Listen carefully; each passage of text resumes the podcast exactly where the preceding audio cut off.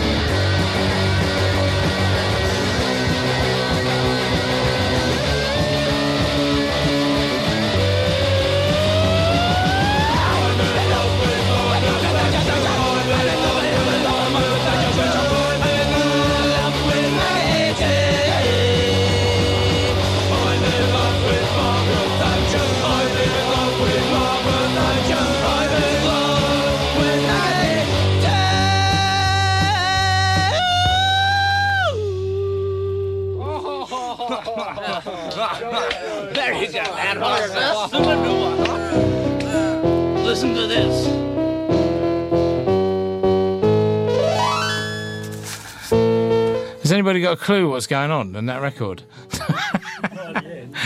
and the uh, uh, oh, see, it's a good start. I'll tell you what. Let's start the music.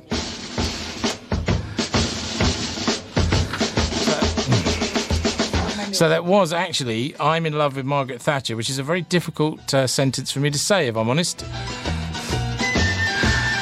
From the uh, who was it? Oh, the non Notsensibles in 1979. I think we got quite a bit of punk one way or another tonight. So, welcome along. It's the Kevin Markwick Show. Thank you to uh, Adrian Corbin for the previous two hours of soul loveliness. And we got two special guests for the price of one this evening. Heike Bachelier. Is that right? Did I say it right? Oh, thank God. I was really nervous about these things. And Andy Heathcote. Two acclaimed local filmmakers.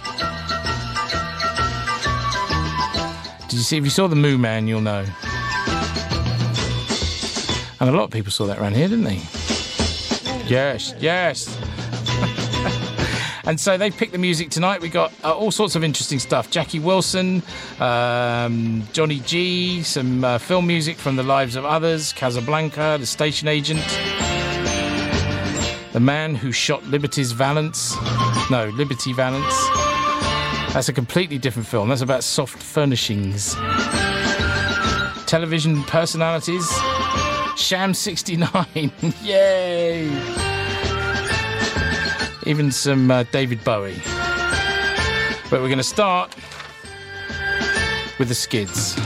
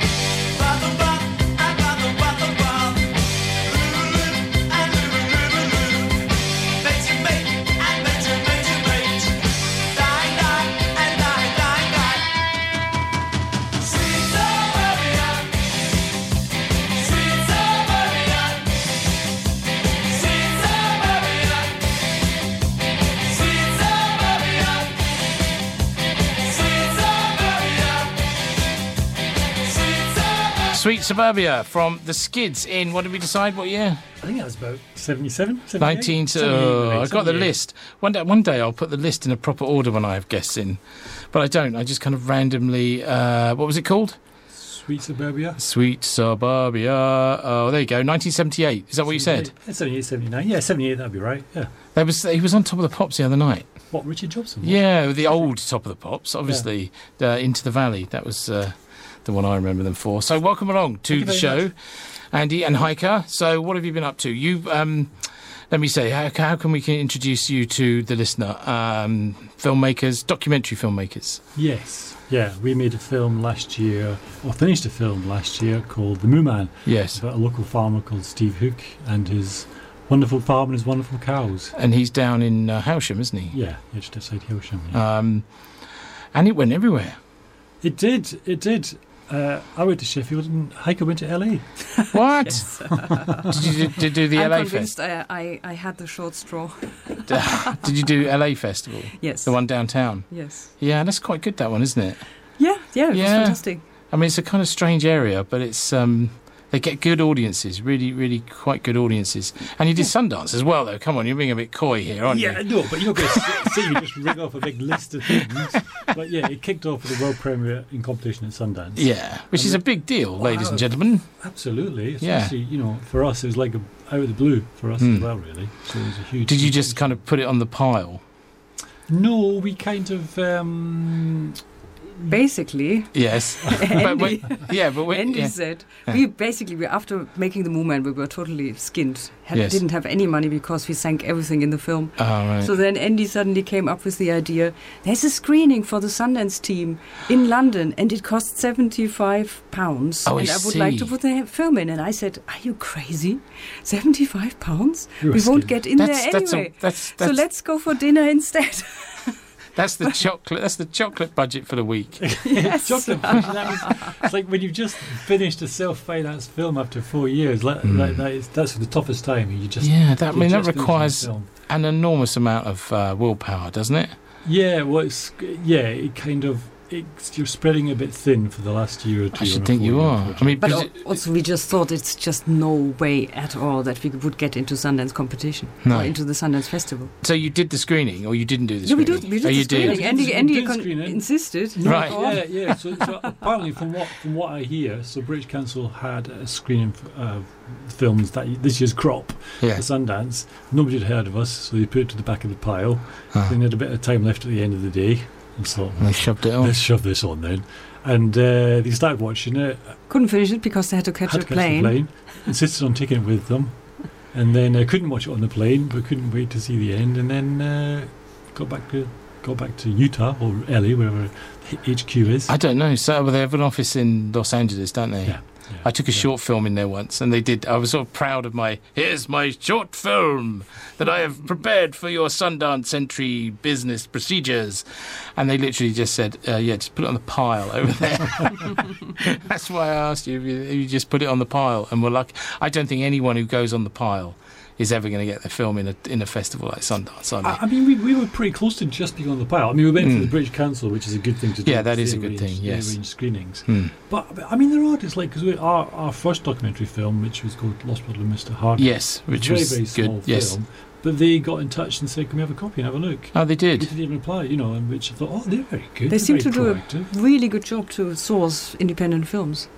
They, So- well, yeah, because it's it's kind of it's uh, yeah. I have been, and it's a bit. Um, there is a danger, isn't there, that Sundance has become a kind of genre in itself, particularly for for narrative fi- fiction. I mean, Yeah, um, Yeah. and not so much. The documentaries do break out of Sundance a bit, don't they? Didn't Senna wasn't that a uh, Sundance one or anything? but the, I'm bit, not no, sure. because working title, it wouldn't be, would it? It's No, not really, uh, that's too One of the shoe non-indie kind of um, um, doctor there, I suppose. But Yeah, well, it's a burgeoning market, which we'll talk about in a moment. So, what are we going to do? We're going to do some Jackie Wilson, I think, yeah, and then we're going to go into a break, and then we'll come back.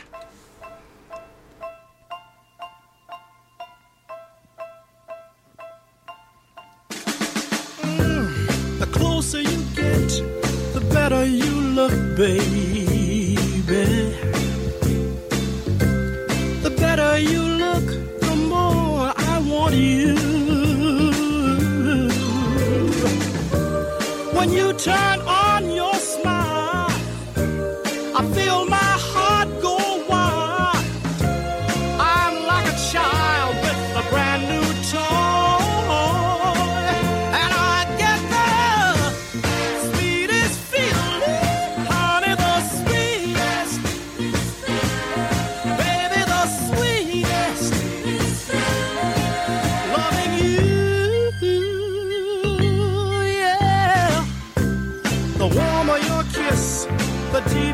touch me, baby.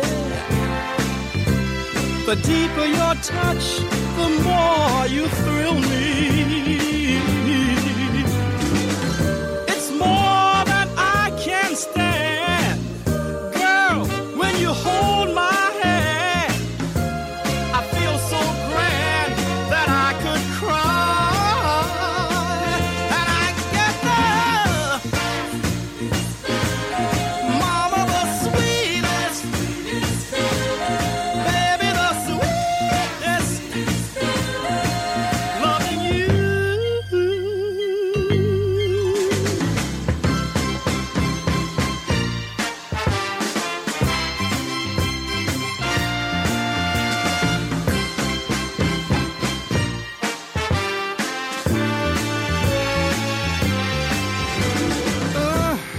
greater your love, the stronger you hold me, baby. The stronger you hold, the more I need you.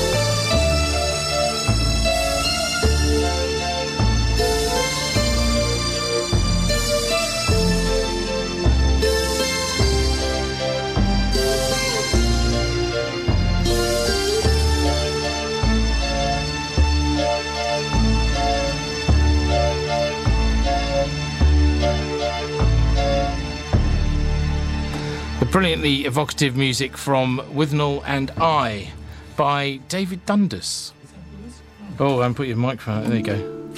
Is that who it was? All right. David Dundas, do you remember? Jeans on in the yeah, yeah, 70s. exactly. In Yeah, the yeah, morning, yeah. in the morning, they put on my jeans and I feel. Knew.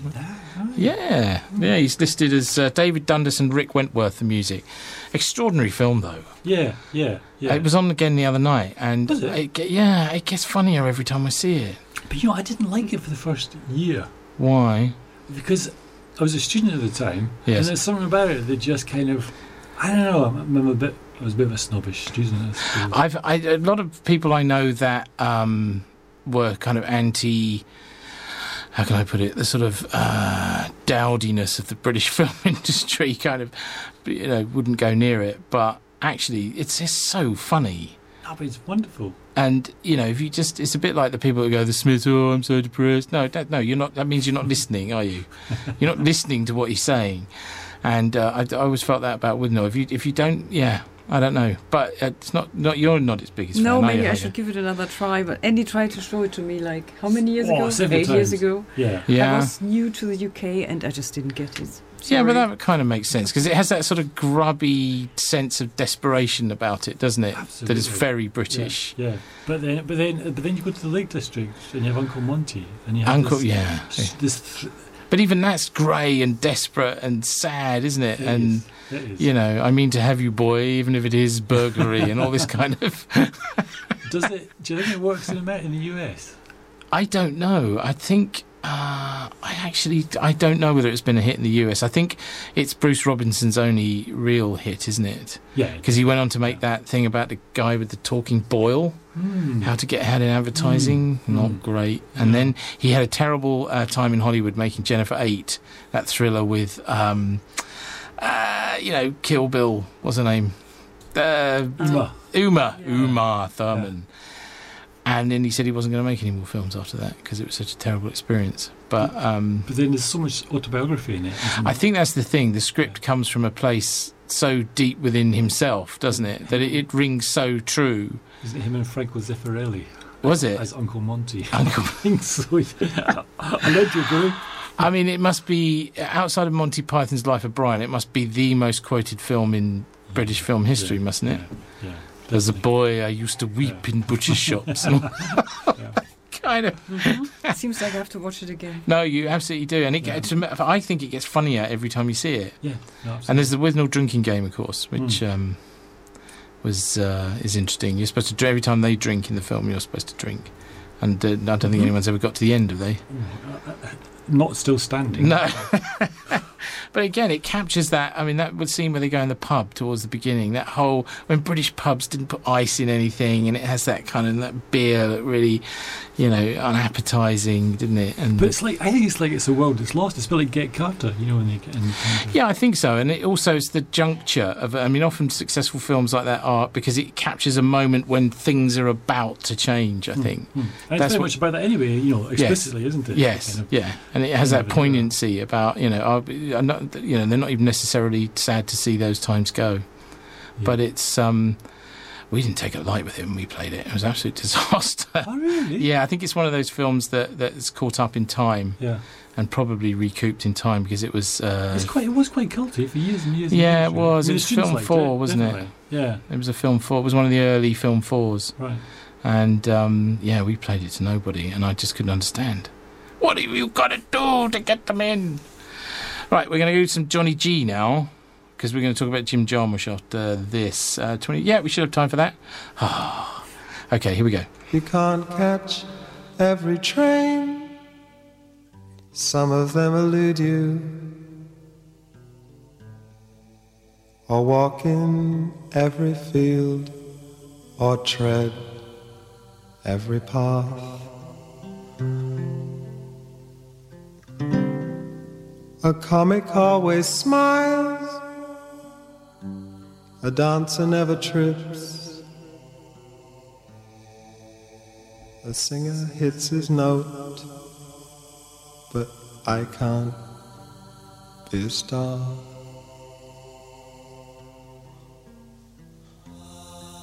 My physique's all wrong. I never felt the part. Now I just sing along to records that I wish I'd been on. I want a dressing room. I want a roadie.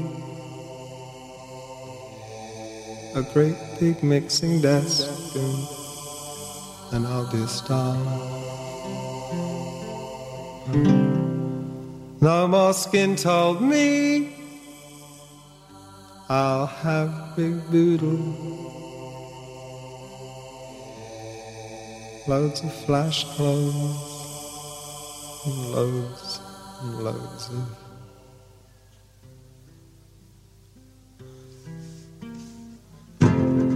But I'm not a big pop star. I play in a pub on Tuesdays. It pays for drinks and fags and gives me some small amusement. You can't catch every train. Some of them elude you. Walking every field or tread every path. Johnny G, you can't catch every train, which I'm getting my wires crossed. I thought that was from a Jarmusch picture. It's not. No, that was uh, something, a version of a track that we were had for our soundtrack for a punk film. What we wrote Ah, called uh, Captain Kirk.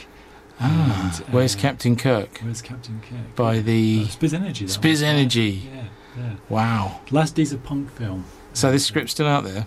That script's yeah. The script Yeah. is the reason why we went into documentary, really, because Well, we couldn't get it made. yeah, that's int- yeah, because it's um. So you two got together on that project, or you you knew each other before that, Yeah, yeah. That was a project we developed together, right? which was kind First of project we did together, really. Yeah. Yes. Mm. yeah, it was, which was uh, a, a last days of punk story. Yeah, Living in a small town in the middle of nowhere, and realizing the world's not even realizing that punk's over, and just kind of want to get on that. So We're Echoes. waiting, waiting for punk to arrive. Really, it's a lovely s- brother story. Oh, okay. So um, Echoes of Withnail, actually, Yeah, in a way, simple. that kind yeah. of uh, yeah. that uh, what is it? Pink Floyd uh, identified as uh, hanging on in quiet desperation is the English way. Yeah, yeah, absolutely, absolutely, yeah. It's, it was a two brothers story rather than kind of with. Neil and Mark Yes. kind of thing. So, do you think Good Vibrations may well have? Uh, that's not really. That's about the beginning of punk, actually, as opposed to the end of it, isn't it? It's about half our side. What was odd about Good Vibrations? No, it wasn't. It's the same idea because punk kind of happened, and then out in the kind of small towns, it meant something else. Really, it was different from the kind of London thing. It was. Um, Yeah, I mean, I don't. I mean, it's indelicate to ask an age, but I, you know, I'm 51, and I'm my. Yeah, you're behind me. Yeah, just one year. Close. Ah, okay. Catching up. But my, I mean, my memories of punk were that, um, you know, we were just slightly out of the because we were in a small town, Outfield. It's like you know, didn't we liked the music, Yeah. but didn't participate in the culture necessarily. Yeah. And so presumably you felt the same. Yeah, I mean, we were funny. Well, you were growing up in I grew up in Dunfermline in Scotland. in Scotland, and Heike, you were growing up in Germany in Bonn. in Bonn. Mm. So There wasn't much punk in Bonn. not much punk in Bonn. I don't know. I can't remember. I was in Berlin, I suppose. Was it? yeah, there was probably something going on in Berlin, but Bonn is a very conservative Yeah, town yeah. or city. So But I mean, Berlin is culturally, you know, uh, massively um, influential, isn't it? Particularly in that period. You're talking about Bowie and Eddie. yeah, yeah, yeah, true, massively, yes. massively Yeah. influential, um, and all that. Maybe Do, more internationally than nationally, I think, at that time. do you think so? Am I right? Yeah, no, it was an island. You know. Yeah. Yes, of course. was- Yeah, It was you- really connected to Germany. Because Mm. Bonn was actually the capital then. Yes. Yes, And what's Bonn now? It's like a. I don't know. I've never been there. It's terrible. have you seen the? Um, well, I've got to do a break in a second. But have you seen the um, Twenty Thousand Days yet? No. That's No. really the. Um, uh, see. 20,000 days. Yes, it'll happen to you in a minute when you turn 51. Um, you know, uh, oh, the Aussie, you know, um, oh, gosh. People are screaming at the radio now, going, "You know him, the wiry Australian pop singer that lives in Brighton." Oh, Nick Cave. Yes, thank God. You've not seen I that. know what you're talking Yeah, yeah, you know, um, He lived in Berlin for a while, didn't he? he lived in Berlin, very famously, kind of squatting, and there's great pictures of him living in this bizarre garret, isn't there, in in All right. um, in Berlin, which uh, are highly influential, influential in that period of his music, obviously. Yeah, and he's in Wings of Desire. Is it Wings of Desire? Uh, yes, Butty Pot. Is it? Yeah. Not the Bad Seeds, but there's a kind of. Nick Cave and the Bad Seeds are. Yes, I think they turn up in that. Yeah, See, it all goes round. You know. It I've does. actually lived next to David Bowie Did you? just 20 or 30 years later. Oh no! oh well, later. Okay, not you didn't pop, didn't pop round for milk or anything. No, no, not anymore. I, I, you know, I have to stop because I realise I'm on the radio and I have to stop myself doing impressions. that I've the wazza wazza wazza thing. Okay, we're going to take a break because uh, that's what we have to do, and we're going to come back and talk about Roman holiday. All right. Okay. Yeah. 105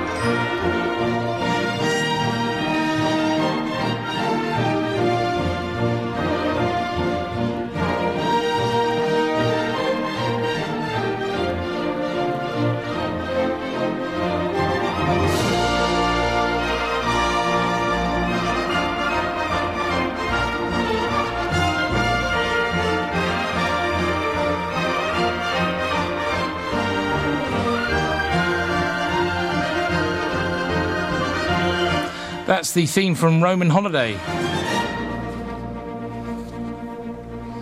by somebody. I can't find it on my list again. Uh, oh, Georges Auric. That's a name I'm not familiar with in musical scores, I have to say. So, why did you pick that one then, Andy? Cause, uh, I like Vespers. Is that what it is? No, it's well, that's that. disappointing. It's not that. It's just such a gorgeous film. I mean, it's like I think Audrey Hepburn's fantastic. Yes. I think uh, you know the Rome at that time. Rome is just fantastic, and no, to be to zip around Rome with Audrey Hepburn on the back of your Vespa can't be that bad. We'd spend the summer. No, did he not seem a bit old? I mean, that was it because we showed it recently, and it, it really stands up. Actually, it was beautifully, and the, the digital restoration is absolutely gorgeous. It looks brilliant. Um, but he, I mean, he was quite old, wasn't he, Gregory Peck at the time? Uh, I guess. It, I mean, nothing's changed in that respect, though, has it? because George Clooney's so young, isn't he? Yeah. Yeah. but um, and William Wyler, directed by William Wyler, yeah. who was we were just looking at the list here. Extraordinary films that he what he made. Um, the Letter, Little Foxes, Mrs. Miniver, Best Years of Our Lives. I think that's probably my favourite one. Have you seen that one, guys? I, I've seen that No. a while ago, but there's some on that list. I can't see your list, but Nah. there's a couple of other things on there that really The like Heiress. Oh, that was good. Right. with um, uh, Olivia de Havilland and Uh-huh. um, who was the guy that died? it doesn't help, does it? Uh, the the young the young um, Montgomery Clift. Ah. Yeah, that was really good. Uh, Detective Story. I saw that again recently. That holds up. Kirk Douglas, uh, Roman Holiday, Ben Hur. Biggies. I Big mean, ones. really Mm, mm, extraordinary. mm. And Best Years of Our Lives was the one about them, the guys coming back from the war. Yeah. Like, I mean, the, way ahead of its time. Yeah. I mean, given that it was a, you know, effectively an anti-war film made in 1946, which couldn't have been, and particularly for a studio, must have been quite, quite a tricky sell, I'd have thought. But yes, there's something um, wonderful about Roman Holiday that is, uh, I guess it's like a, a freeing, isn't it, of. Of because we've come out of that period of the war and uh, you know the I sort mean, of it's really innocent. It's absolutely Mm. well, you know. So obviously he gets up to a bit of skullduggery, isn't he? Yes. um, I love that, that closing shot where he he's walking away, isn't he? And he really, I mean, again, he holds that shot for a very long time, Wyler, as as he turns it because he sees her, doesn't he? She comes in and I don't know, it's like the coronation or something, and she turns and leaves the the cathedral, and he walks slowly, slowly, slowly back towards the camera. I mean, it's a good three or four minutes. Which Really? again, yeah. So you've seen it obviously a lot more recently. Than I Yeah, have. yeah, it's really quite a The- brave shot. Yeah. You know, I mean, 1953. Yeah. Don't think, yeah. So, okay, we're going to move on to. Um, give me the German title again. Das Leben der anderen. Ah, the lives of others. Amazing stuff. Here you go.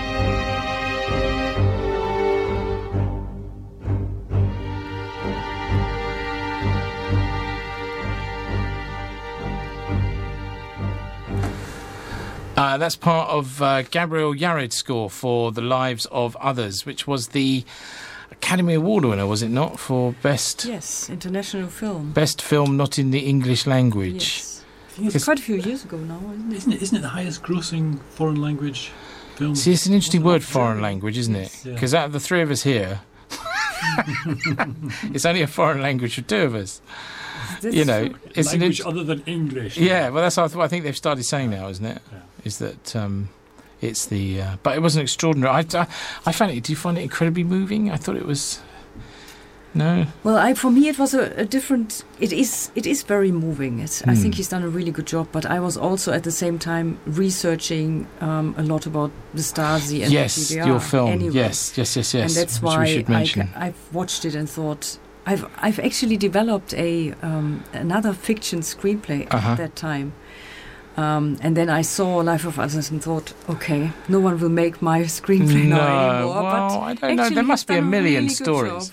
Yeah, they, Yeah, but it was too close. It was it was definitely too close. The film I was developing. topic wise. But then there was another a documentary came out of it because I tried to I, I made a documentary called Yes. Feindberührung, Enemy Mhm. Engagement Yes. in Germany for German ZDF broadcaster and Uh-huh. France 2. And that's the one And about the two guys from. about a Stasi spy who meets again the a former friend he has spied on, and the friend ended up in jail. So I bring those two back together. Hmm. So that came out of that. I actually tried to finance. I think it was in the year 2000, Right. and it was the first time ever that a Stasi spy, an, a former Stasi spy, talked or was willing to talk publicly in Germany. And I went to all the broadcasters, but no. no one wanted it. No. But then, Life of But then comes Lives of Others. Well, and then suddenly they all wanted yeah. stories. Oh, okay. Because I mean, yeah. I mean, the business is kind of littered with those sort of stories, isn't it? Where you think, oh, I did that one, did that." but um, I don't know because it was. Uh, it is. A, it, it must still be an extraordinary because it's not been explored that often in cinema, has it? I don't think that because it's so recent. That's what I always find quite shocking about it is that it's so recent that all of those things that went on. And we went out to the Stasi Museum in Berlin, and it is extraordinary. that This is only what twenty years ago. Yeah, nearly 30 now. Is it nearly 25, 30? it's 25 years ago. I mean, it's very recent history. It is very recent history, yes. And um, they kind of covered it. Yeah. There have been quite a few films now, but I think if it hasn't been hadn't been for the West Germany, there probably wouldn't have been so many films Right. because it was mainly West Germans making films about East Germany. the East, yeah. Because I think the East Germans haven't really found their their voice yet. No. There have been a few films, but only a handful really about the topic. Yeah, we had the comedy, didn't we? Um, Goodbye, Goodbye, Lenin. Lenin. Yeah, yes. which was which was what? This was a brilliant film. Yeah, Yeah, that was funny. mm-hmm. that was fantastic. Yeah. I thought it was, that was the first of a kind of wave of quite good German films. that The, for about four, three, four years, there was like tons of them. There was the Educators as well, wasn't there? Oh, that was good. They all had him in them. Was it What's his name? Bruhl? Yeah, Daniel Bruhl. Yeah, He's in everything. yeah. He's good though. He was very good in the um, as uh, uh, you know the racing car film. That oh, was I good. haven't seen that Oh, yet. is it? Have you not seen Rush? Oh, that's good. Geoffrey Rush, yeah. No, no, not Geoffrey Is Rush. Is it good, really? Yeah, yeah, well, I, don't, I thought it was good. Okay. Um, most people, I mean, we took money with it. See, that's the wrong way to judge a film, isn't it? How much money did I take with it in my cinema? A lot. that doesn't mean it's good because Mamma Mia is our biggest film of all time. Um, no, actually, no, it's not. Um, King's Speech is our of all time. oh, that's very nice. That's very noble. Well, it's very round here, isn't it? Let's face it. All right, so we're going to. Uh, oh, the, the ubiquitous Alexandre Desplat next, um, and the score from Philomena.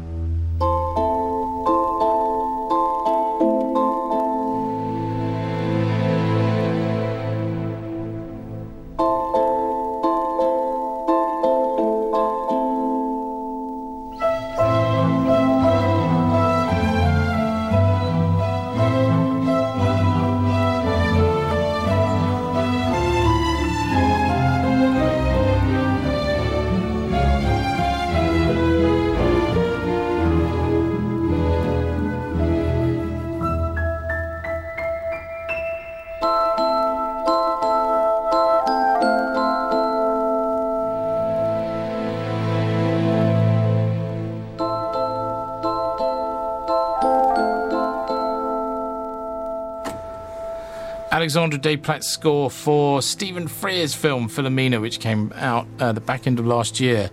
I'm sort of surprised you guys picked that one. Why didn't Is- you like it? Oh, I kind of liked it. Is it not a bit conventional?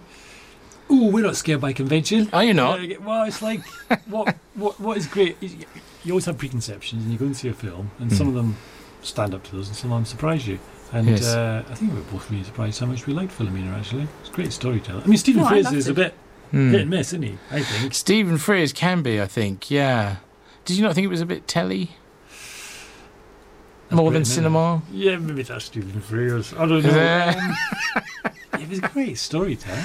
I no, I really liked it. I must say, I found it very emotional, unusually emotional for Yes. for cinema. Okay. That's what makes it cinema for me and not telly.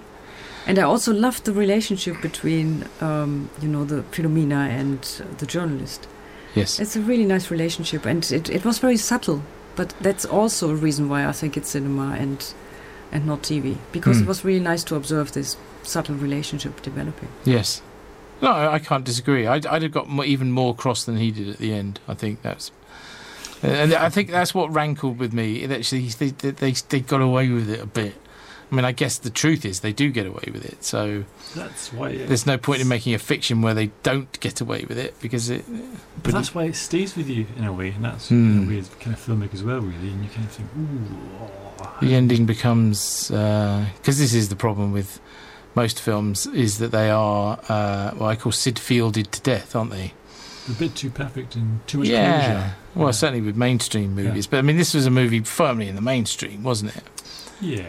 But I guess it, it, it allowed it, it allowed a certain amount of ambiguity by the well. I suppose it wasn't am- ambiguous necessarily, but not as neat and tidy as Yeah, but it's just scarily contemporary. That's what got me about it. Yes. Really. It's like you can watch Magdalene Sisters, and you kind of think of that as being being in the past, a little bit further away, whereas that one just is very and horrific. still has consequences today. Yeah, I don't think I was moved though by. I, that's interesting. I don't think I was moved by Philomena in the in the way you were. No, No, I was too cross. I, I wanted to punch all the nuns.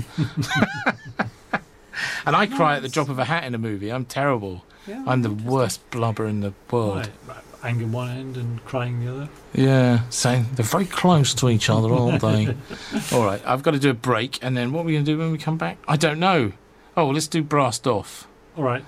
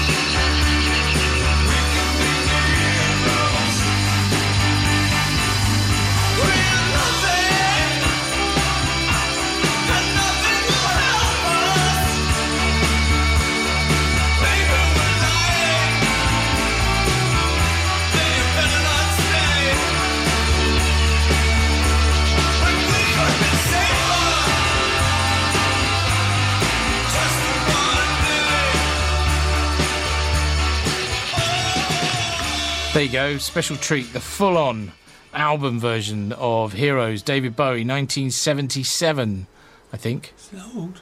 Oh, yeah, Yeah. it must be. Yeah, Oh, it is, because it was in that period um, where there were three, were there three or four Berlin albums? There was Heroes, Low, uh, and The Lodger. Were they the three Berlin ones? Low definitely is. Yeah. Yeah, Low was. That was amazing. Um, so you're listening to the Kevin Markwick Show, and I'm here with uh, Andy Heathcote and Heike Bachelier. Yes, that was very good. Is that good? yes, I yes, I did. Explain to people why is it a French name and you're German?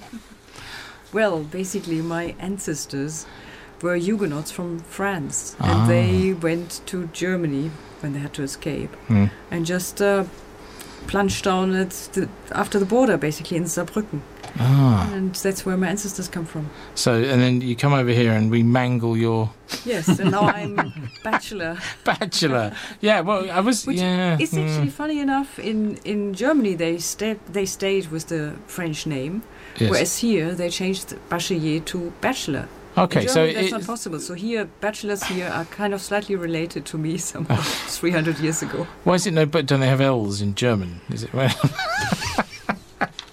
Oh, I don't know. Uh, what are we going to talk about? Uh, Brassed Off.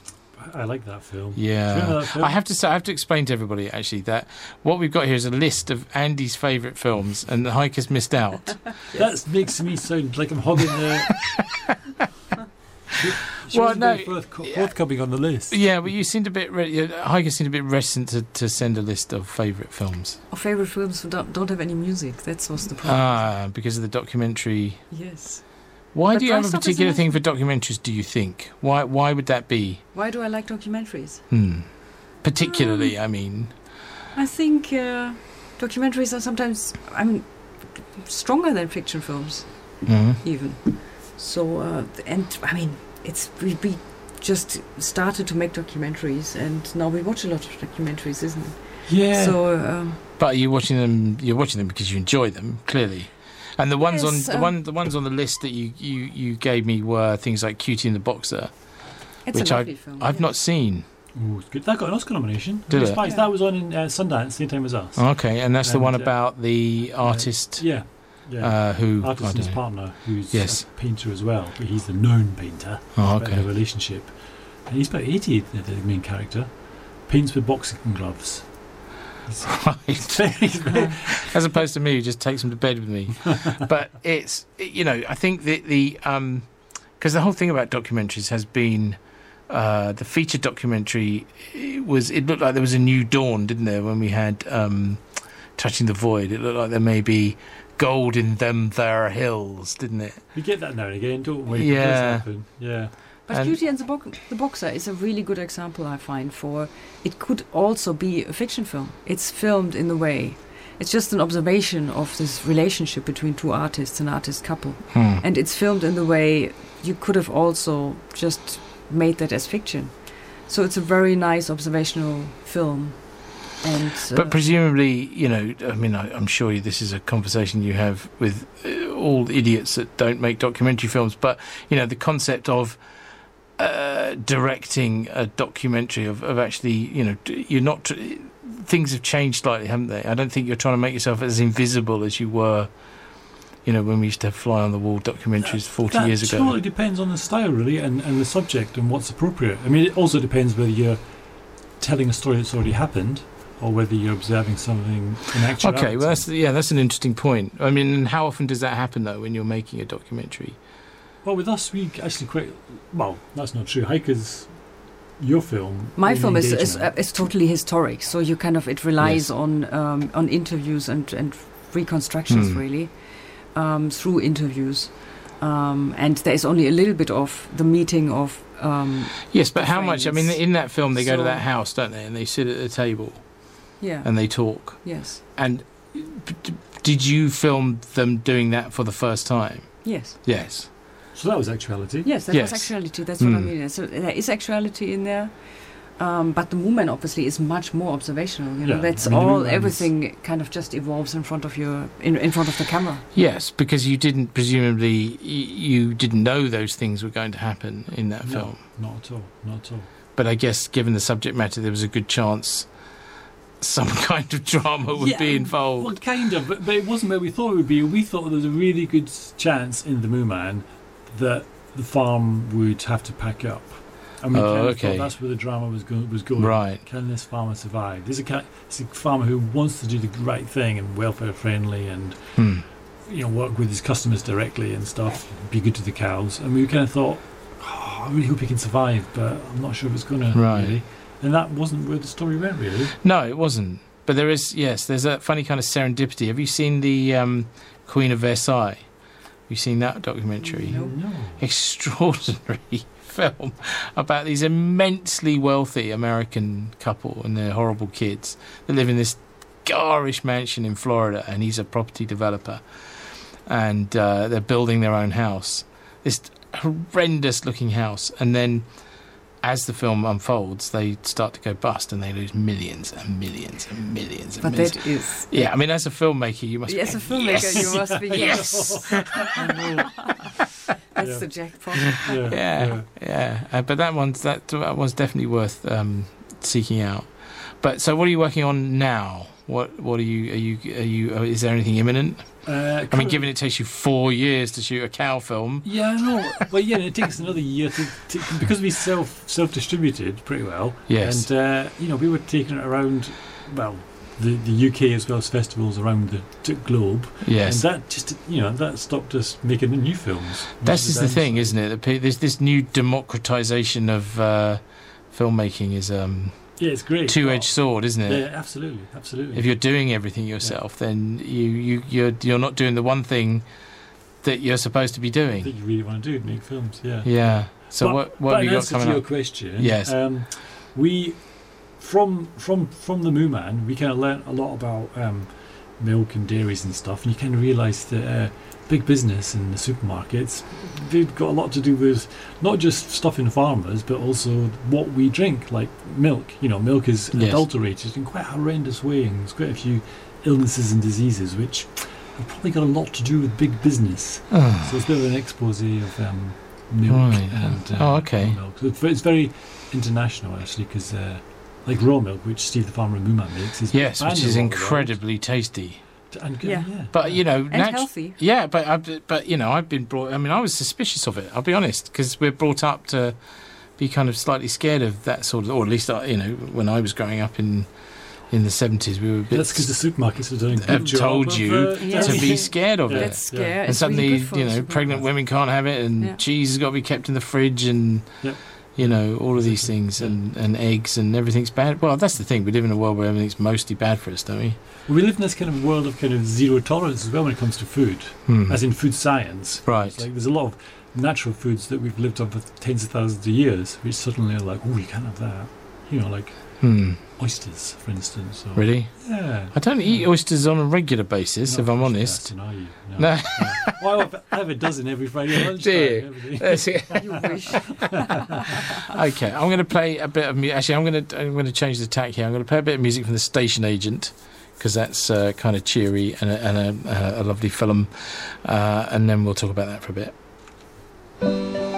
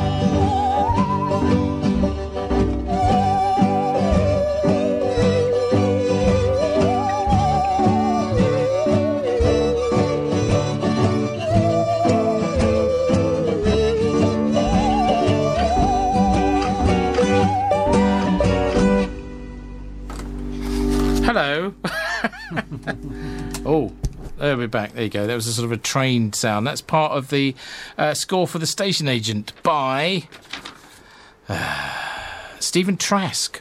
Again, and are you familiar with that name? No, shaking my head. Yeah. Okay. Yes, it's not good radio, is it? Just to ask you a question and you shake your head.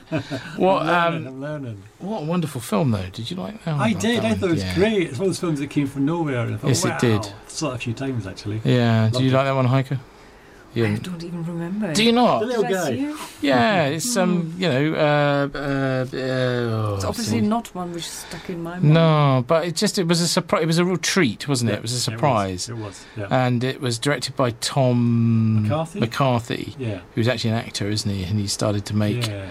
And he made one after that called uh, The Visitor. No, what was that called? Oh. That was really good. There's one, in a New Yorkie one, wasn't there? Yeah. Yeah. But it was a kind of real delight. I remember because I'm a um, uh, BAFTA member. I hate uh, showing off, but and they send the films. are, yeah, no, sorry, sorry, everyone. And they send the films, and that was one of the early. You know, it was they sent it on VHS early on in the process, so it got loads of votes for BAFTA because they cleverly got it in really Oh, early. That's a clever trick. Yeah, it is a clever trick. I know maybe maybe that's an inside thing that Mhm. people should know about, but um, so uh, it's one. If you've not seen listener, you should go out and find. I'm just looking at some messages we got because what I would like you to do is to get in touch with the show. We are live. Um, at Kevin Markwick on Twitter, you can go to the Facebook page, the Kevin Markwick Show. Uh, we also have a thing you can interact with. It's like a um, if you go to the website uckfieldfm.co.uk, you can hurl abuse at me live and look at the back of my head. And I think, can we see you guys? Yeah, sort of. We see your knees, Knees? Where's that camera? which is no good. And Cheney, who was a big uh, uh, contributor to the last two, three series of this show, has tweeted. He's asked me a question that I have no idea what he's talking about. He says, looking forward to the Kevin Mark show, hoping he or guests, which is you, uh, can tell me about Eve Libertine of Crass. I I used to know the Crass a little bit because my mates were in a band when I grew up with called The Alternative, and they went down to meet the Crass, and they said, "We like you so much, we're going to help you get a record out." So they brought a record out together about Who? The be- Crass. Oh, yeah, all yeah. right. And Eve Libertine was part of the uh, Who's she? Is Eve Libertine? singer. Yeah, Is she I remember. famous? Penny Rimbaud. I've missed. I, I, yeah. I, I, any idea how come? I've got no idea I- at all I- I'm what's going on totally here. Impressed. I have no idea at all. She's nothing to do with the talking Slits or any of those bands, because it sounds familiar in that in that respect. Because actually, I saw that uh, film she's in last week, Ex- exhibition. That's an extraordinary thing. Exhibition? No, I don't. Uh, what's her name's in it? From, That's From really interesting, aren't they? Good. oh, they were amazing. Yeah, yeah, yeah, yeah. Uh, but this is go. This is this is rambling, radio. Yep, rambling, rambling round midnight. so perhaps Cheney might be able to. Uh, Fill us in a bit. So I saw her work on Saturday. Yeah, that's interesting. So uh, please uh, get in touch with the show. Ask us anything. And that, we, yeah, okay. So we're going to talk about. Uh, are we going to talk about something? No, I tell you what. I'm going to do a break, and then we're going to talk about Brassed Off, which Okay. is a film you like, I like Brassed Off um, a lot. For me, it's like there's the full Monty and there's Brassed Off. And my vote goes for Goes to Brassed Off. yeah. Okay. Uh, my vote goes to Full Monty because it took about forty-seven and a half million pounds more. That's interesting. So But hang on. why did it? What I know, if we did, we see, we would be here all night. If we tried to work out why, why certain films do well, because British films often, uh, the ones that really hit big, are their success is disproportionate often to how good the film is. Don't you think? I do, but that magic, that sort of ingredient that makes that difference is a bit hard to, to work Uh, out. you can't engineer it. I know. I've tried. Let's Yeah. do the break. Here we go. 105 Uckfield FM. Well, I've been practicing Rodrigo's Concerto de Aranjuez. You what? Orange juice to you. Why? I'm a bit wobbly still. Don't you fret, pet. Wobbly be too good for this lot. Paul, music. Bernie, get to a stand. Okay, everyone. All right. We all together. Andy, lad, are you with us? Poor lad. Still got your mind on that pit? All right, lads. Rodrigo's concerto, Lawrence Hughes. One, two, three,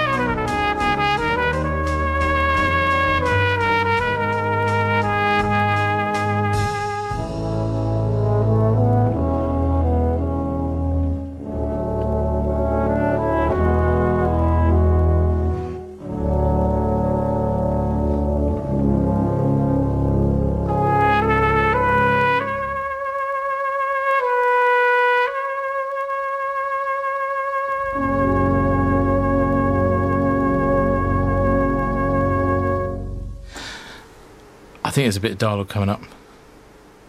I've sat on the punchline. She calls that wobbly. Ah, there you go. The late, great Pete Postlethwaite. Uh, man. yeah, in um, Brassed Off from 1996, would you believe? Really. And you, you're going to turn your head a bit because I can't hear. Bit off mic. Uh, wonderful. I, I, I really love Brassed Off. I think it's. Um, yeah, it didn't. It, it's interesting because we were saying about Brassed Off Full Monty, Brassed Off Full Monty, Hmm. and um, was it as good as a Full Monty? I think. No. Oh, come on, state your case. yeah, what was the difference? I mean, they were both about uh, kind of. They were very similar themes, weren't they? Is it- Very Heike's got a similar theory. theme. Heike's got a Okay, theory. okay. yeah? Do I have a then. Yeah, theory? you said you thought you started from the same script. Oh yeah, no, I can. I once I had this theory that I thought actually they were they both had the same idea, and then they kind of split up and developed indivi- you know individual films Yes. from the same idea. Okay. Um, well, the story I heard was that I, know, I heard. What do I know? Like I have inside information, but um, uh, it wasn't a comedy, was it? Full Monty, I don't think when it was written originally. Oh, I Uh-huh. think they kind of comedied it up right. in the rewrites, but it was m- initially meant to be a much darker, darker story. Yeah, that makes sense. But I think it is it's a fantastic script and it's very well. The timing is fantastic with Yeah, the comedy elements in it. yeah. So I think it's a really really nice script. And it was a massive crowd pleaser. The thing is, because one of the th- um, one of the things I berate berate's the wrong word; it's too strong a word. But I think filmmakers should go to the cinema more often and Mhm. actually face, au- you know, and see audiences. Mhm. Because you know this is what we do. We we we're, I'm faced with the audiences coming out night after night after night after night. That doesn't mean I have any particular or uh, special insight into what you should make and what you shouldn't make. But I think you know, isn't it important to see how audiences react to your work? Well, it's very important to see how audiences react to your work, but at the same time, you can't start. Well, I don't think you can kind of go there and say, I'm going to make a crowd pleaser. You've got to make the film no, you you right. can't. Because if you try to make a crowd pleaser, you're going to dilute everything, really. Yeah, I mean, you know, Full Monty was a surprise hit.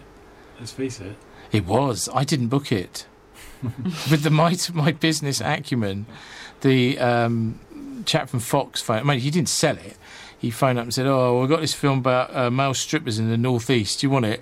I said, "Well, that doesn't sound like us, does it?" nah. And uh, yeah, I rude. That was one of the one of my famous um, bad calls. But it's fine, but both that or, or a film about miners and brass bands. I mean, Yeah, but I suppose what they did to, to some degree, they take. Do you not think that they're slightly softening the politics a bit as well? They're making it sort of palatable. The politics of it is quite pa- made to, to make it more palatable.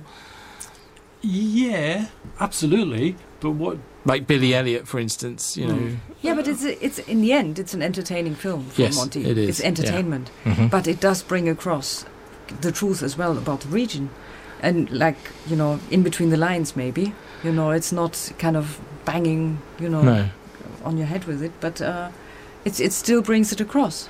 but do And you it think makes you cinema feel can change people, you anything? know. Do you think it can change anything? Oh, I know that's a big question to throw in at this time of night, but isn't it? Yeah, it can. Yes, it do. I think we can um, change our minds about things through cinema. But it's because cinema is very reactive, isn't it? Because it takes time to make a film. You can't, unlike television, or you can't turn it around in six weeks and get it out into cinemas. So there's an element of the reactive about feature films, and even feature documentaries, really, isn't there? Where we're kind of reacting to what's happened rather than rather than trying to get offer solutions for what should happen. Are you going I think I think actually the the big advantage of cinema is that is that you can you have the time and space to kind of really get close to characters or Mhm. a topic or especially characters and uh, once you feel emotionally with with someone you have another um, an- you just approach a topic in a different way afterwards once you've kind of um, what's the gay cowboy film again Oh, uh, uh, Brokeback Mountain. for instance Do you think that You know- changed people's perception of gay cowboys? Yes, I think it did because it, Yeah, but some of yes, these it things- does definitely. But some issues just last and last, whether it's kind of homophobia or racism or anti-Semitism, and you know, slowly, slowly, slowly. It's not like Hmm. those those are, those aren't instant topics of you know of the moment. No. they, they go on and on and on, and kind Yes. of um, you just kind of hope you learn from the past as well as from now. Hmm. But you see, I'm I, I mostly working. You know, I'm a massive film buff and film fan, but you know, to earn a living, I have to put on a film that I think people will want to see.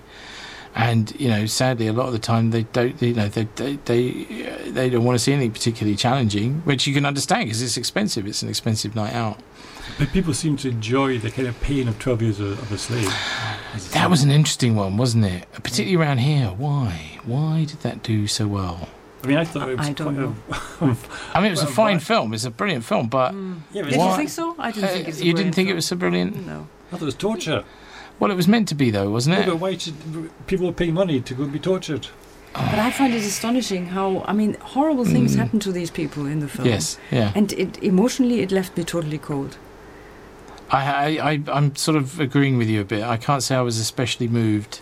Yeah, no, be, only because it, it fa- there's a all right, okay. Mm, this is, uh, I think there's a slightly a thing abroad at the moment where um, sometimes films, uh, Philomena, I felt actually was not dissimilar effect where uh, you're thinking, well, as long as we we've got Judi Dench and this gut wrenching story, if I point the camera at her, that's going to do all the heavy lifting. And to some degree, Twelve Years a Slave was kind of similar to that, wasn't it? In that it, it the material really was doing, you know, the work Yeah. for it. I mean, that sounds. Oh God, yeah. No, but it's it's, it's shocking, really. Yeah, it is. is. know, and so you can let it run, really. Mm, It's not, yeah. I know what you mean. There's no there's not much subtlety there. No, but then there's nothing subtle about slavery, is there? No. So, I mean, we had we famously had a, a letter of complaint saying how you know. We, we people from Mid Sussex do not want to come and see this sort of thing on the cinema screen. You go, well, you know, we were very upset and it was very difficult to watch. And I kind of felt, well, isn't that the point? Isn't it kind of trying to remind you that actually these terrible things happened and we shouldn't forget that they happened?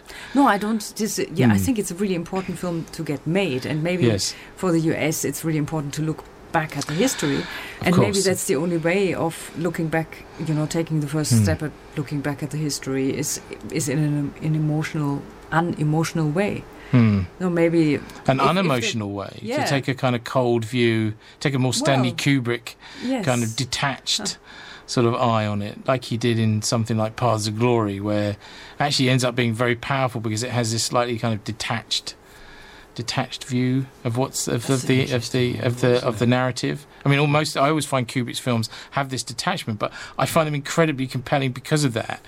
Yeah. I mean, I, you know, I mean, again, it doesn't take the genius to work out that Kubrick was a genius, but you know, that detached view, I think, yeah, and I think you've got a point. It can actually m- drive the point home, maybe uh, because it, it, it the the indifference of the eye watching it makes it more shocking, doesn't it? It does, but it's interesting because like both Heike and I always strive for kind of emotional storytelling. Yeah. And that's the kind of antithesis Hmm. of that, really. Yeah, but that's you why should you should be detached though, shouldn't you, as a documentary filmmaker? I don't know. No, not at all. No, no. no, you're not just observing. I am always looking. I think what what's the difference? What makes cinema great is emotions. That's Hmm. but yeah, my of course, I. I, I would absolutely agree with you. there are quite a big big filmmakers out there who don't th- thrive for emotions in cinema. Do you think so? But I yeah, I think so. There are yes. Well, again, But- it depends. I mean, it's a big subject, isn't it? Because you know, transformers, robots hitting each other. I don't think they're looking for an emotional response out of you, are they? It's a you know, it's a completely different set of uh, responses they're Yes, they're asking that's, uh, for. True. Yeah. You know? I'll grant you that. yes. so, uh, how are we doing here? Uh, noon thirty. So, what we're going to do is we're going to play. Actually, we're going to talk about Perfect because I think this is a perfect, perfect film. Uh, Groundhog Day. This is part of George Fenton's score. It's called Clouds.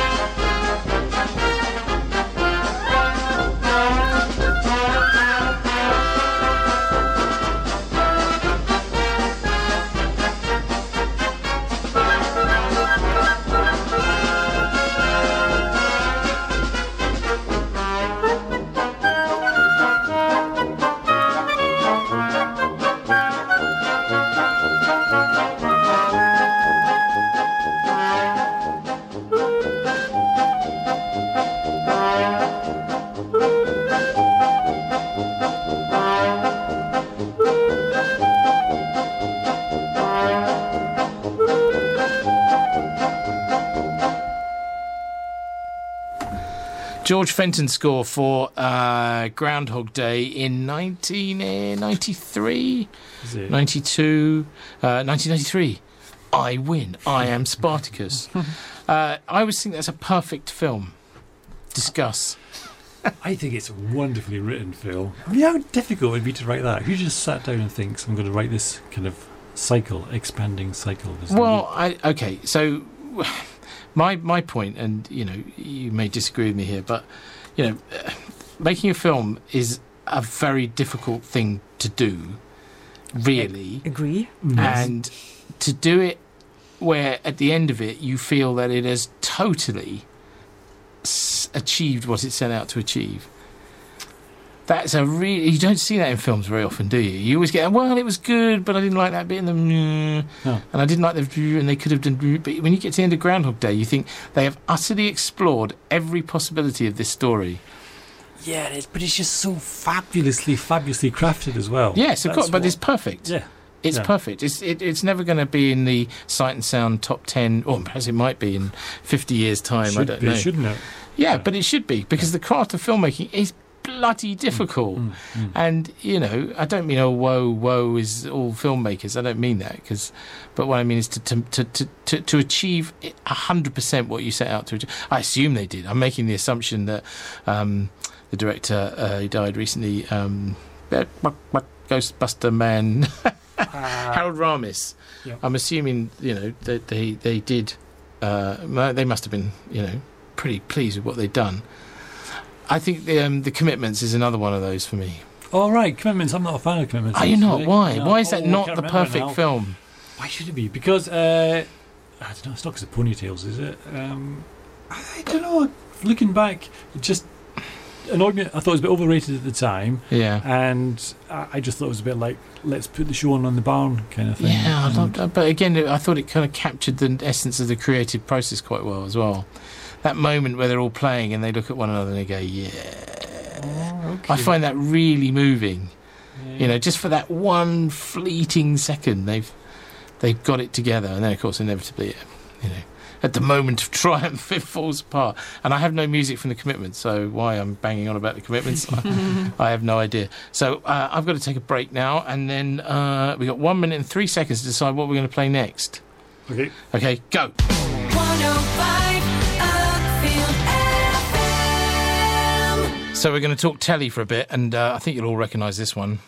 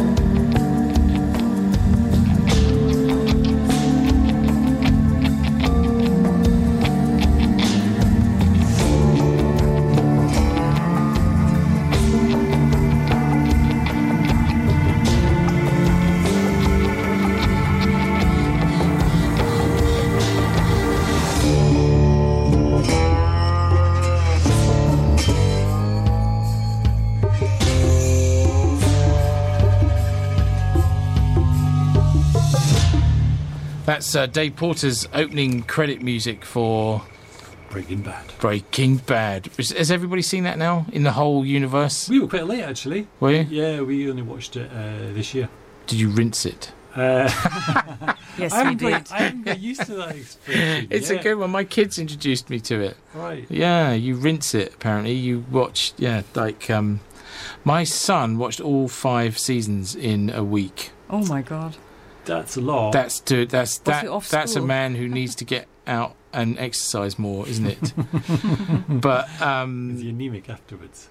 but do you think that I mean, television really is quite American TV, particularly, is quite extraordinary, isn't it? At the moment. It is. I mean, what's that about? Is it money or is it time? It's time in it as well. Well, you them see, time. that's what it is, and it's the very thing you were saying, Heike. That um, they've got the time to develop the story, but also they've got the money to allow the writers and the directors to actually develop stories properly. But there's quite a lot of what I love about it is there's an element of simplicity in the sense of sometimes you might only have five or six scenes in an episode. Well, I don't. know, Did you notice with Breaking Bad how it's the the, the time slows down once they realise they had a bit of a hit on their hands. Mm-hmm. They the the time begins to stretch in each mm-hmm. episode, doesn't it? And we're fed less and less information as the seasons went on in each particular episode. But it was from beginning on. I thought it was quite conventional in some ways. Hmm. It was very simple scenes, Yes. very well developed characters, very fantastic developed dialogue. So it was very conventional. Yeah, but but at the same time, it wasn't. Its language. There's none of this kind of short reverse shot, short reverse shot. You know, it always kind of No. took the trouble to to just totally absorb you in a scene, scene in a very cinematic way. But somehow, I almost thought its its structure was quite theatrical somehow, in a, in a positive way. Yeah, I guess the big problem I have with television, coming, you know, as a massive cinema uh, person, I don't like the feeling that the writer doesn't know how it's going to end. That's something that uh, you know uh, makes me stop watching after a while. You know, I, I, I rinsed recently. I rinsed myself. Um, Walking Dead, like first four seasons, but I, I already suspect that you know all the time it's the biggest show that AMC have got in the US they're not going to let us go, are they? They're going to keep doing it until they don't need to do it anymore. And, and and I just think the writer needs to know how it's going to finish. Otherwise, they get Mm. bored. Did, I know you sort of always got the feeling that Breaking Bad had a an end game in mind, didn't you? Or was it that we knew it had finished? I don't know. I don't know, but I think what what with Breaking Bad was every episode, we just didn't know where it was going to go. We thought, what's uh, Hmm. you know, there's a setup, and we were kind of surprised every single time, weren't we? No, Yes, we, we try we try to do this kind of game, you know. It's like pre, you know, foretell the next episode. You know, we kind Oh, okay. did this between us, and we were never right. It was always better Oh, than we, okay. what we could have imagined, which I thought was good. The only. But the- then I sorry. thought it was it was always clear that it'll end with him dying, though. I thought. Do you think so? Yeah. Spoiler alert, ladies and gentlemen. I think everyone knows that now, don't they? oh, God. It doesn't spoil it. No, it doesn't It actually. doesn't You're spoil it absolutely right. all. It doesn't spoil it because all he was doing was. St- I mean, maybe that's that's the theme that's just staving off of the inevitable, isn't it? For all of us. I mean, he he did his end was no less final than yours, mine, or anyone else he shot in the head. No, but it's also the setup. That's what establishes very, the first five minutes. Yes, How long he's doomed. It's Yeah. tragedy. It's tragedy on a grand scale. Yeah. He's doomed from his uh, his his. The minute he decides to go down that path, he's doomed. Yeah. You've got a finite amount of time. Hmm. Your life's been a waste. Yeah. What are you going to do about it? I don't know. What do you think, Andy? What should I do? oh no, you're not talking to me. We're going to go, um, and so you need to do Walking Dead, and you need to do. Did you do Sopranos? Uh, I read No. Sopranos is one of those Oh, ones that you know. what I mean, it's like there's stuff out there that I'm willing to believe is fantastic, but I just don't get it sometimes. And oh, Sopranos, oh no, it's Sopranos alright. is great. But that's why it's so surprising that we got into Breaking Bad because Really? it's we we just never watched any series before that. The Wire. The Wire. The Wire. But that was just the, the, I- I- the first series I ever watched. really. Mm. Oh, it's good stuff. We're going to go to westerns now. Hey. Uh, High Noon, Tex Ritter. This is actually the um, from the film itself because the other guy that had a big hit with it didn't actually sing it in the film. Fred Zinnemann's extraordinary, and I think it's the last hour, isn't it? Is in real time, Mm. which is uh, you know an interesting thing. Here we go. This is High Noon. Do not forsake me.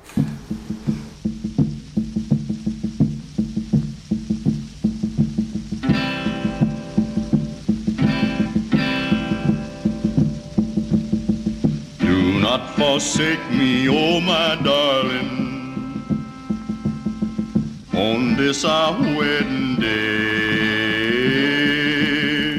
Do not forsake me, oh my darling. Wait, wait long. I do not know what fate awaits me. I only know I must be brave, and I must face a man who hates me. A liar, coward, a craven coward, a liar, coward in my grave. Oh, to be torn twixt love and duty, supposing I lose my fair haired beauty. Look at that big hand move along nearing high noon. He made a vow while in state's prison, vowed it would be my life or his. I'm not afraid of death, but oh, what will I do if you leave me? Do not forsake me, oh my darling. You made that promise as a bride. Do not forsake me, oh my darling. Although you're grieving, I can't be leaving now that I need you by my side. Wait long, wait long, wait long, wait long.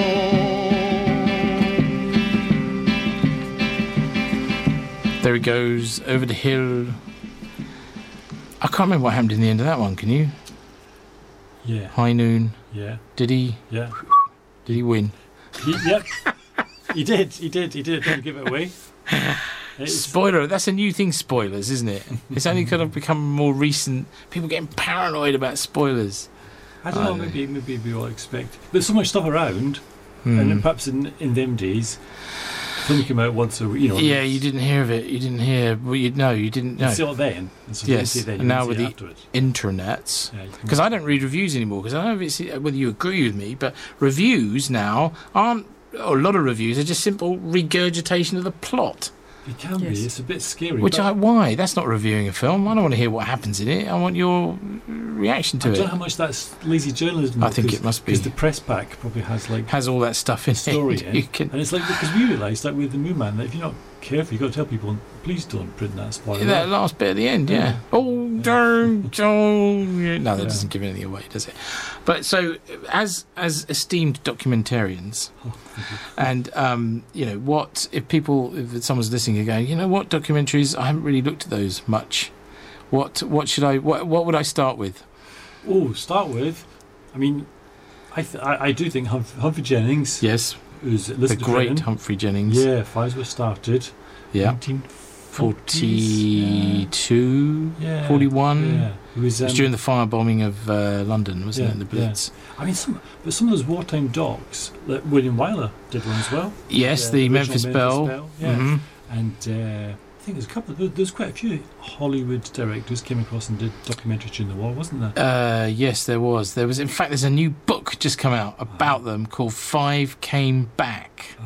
Ah, I could look that up and I could Right. tell you, and I could sound really like I know what I'm talking about.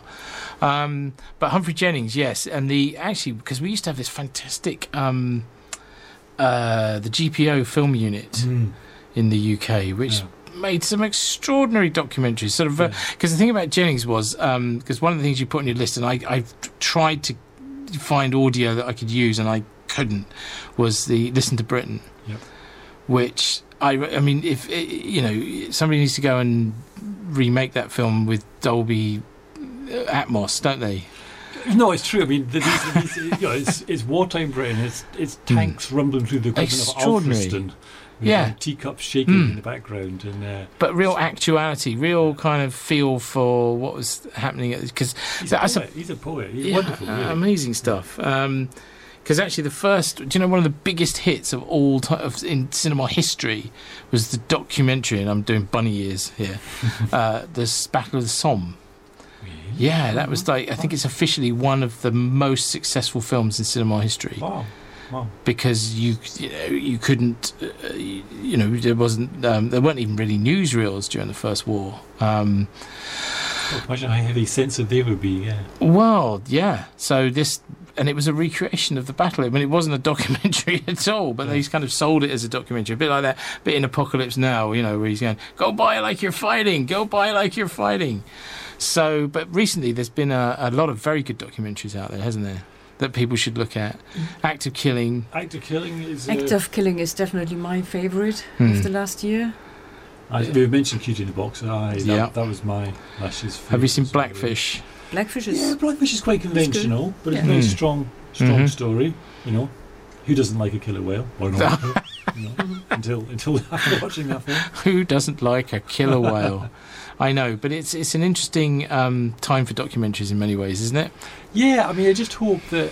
I mean, it's a hard sell getting cinemas to to put on documentaries, and I think Mhm. I think people slowly are getting used to they're getting used to them because they enjoy. You know, I think when people take a punt, take a chance. Yes. You, uh, Well, that's the problem. But that's the problem. You know, that's part of my problem is that getting people to take a punt on things.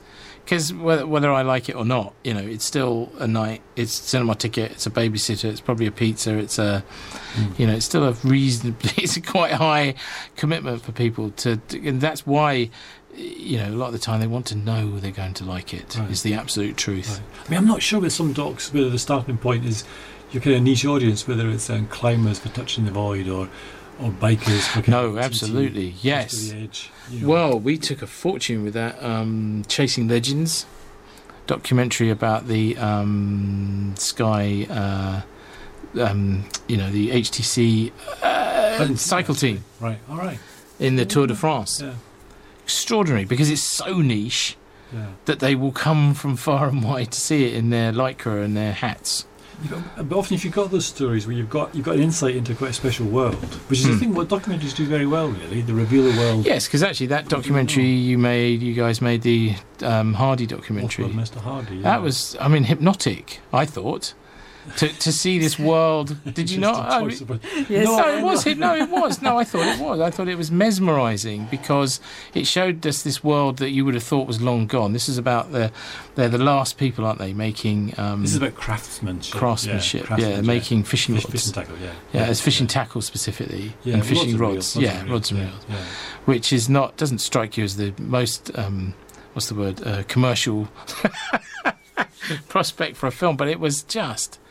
Well, yeah, it is, but, I it- thought it was but, I mean, our, our kind of we we came to the decision when we, that was the first documentary feature we made, but we Mm. kind of realised we thought, oh, this is a world which is really uh, quite interesting, uh, Yes. and, and gone on for more than hundred years. But we Mm. also knew there was an audience there. Yes. It's not a mainstream audience, but it's No. big. But you've sold quite a few DVDs, I would hope, on that one. Yeah, yeah, and it's still going strong actually, Yeah. which is which Well, it should again. I mean, then it's not going to age, is it? And presumably they're not going to be here forever. no, that's a terrible thing to say. I don't even know why I said that. but it's um, okay. Well, we'll do a bit more Western music. This is Claudia's theme from Unforgiven.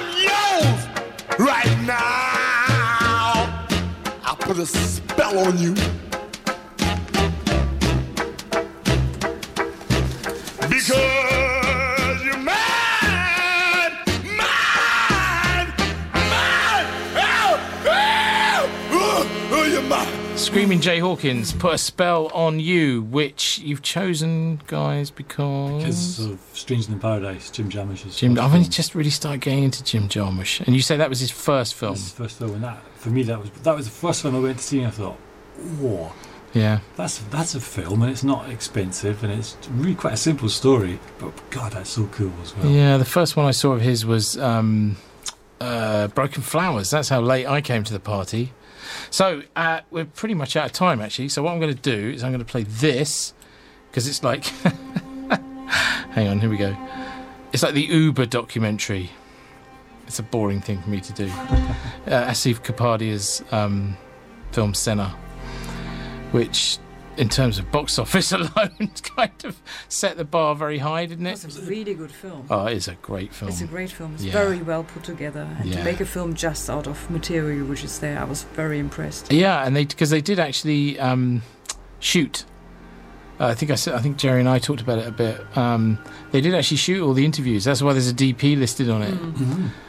Uh, but, they then the, them. the- no, because the, the the material kept coming and coming and coming, Yeah. and um, just absolutely extraordinary. So um, thank you guys. Thank you. Heike and Andy. That's been absolutely brilliant. It always goes far too quickly. We'll do it again, and we'll choose Heike's favourite films this time. so you horning in. Fair enough. Fair enough. So yeah, thanks very much for listening, everybody. Uh, I'll leave you with the God Senna theme. I think we may have played it last week as well with Chris. It kind of comes up a lot.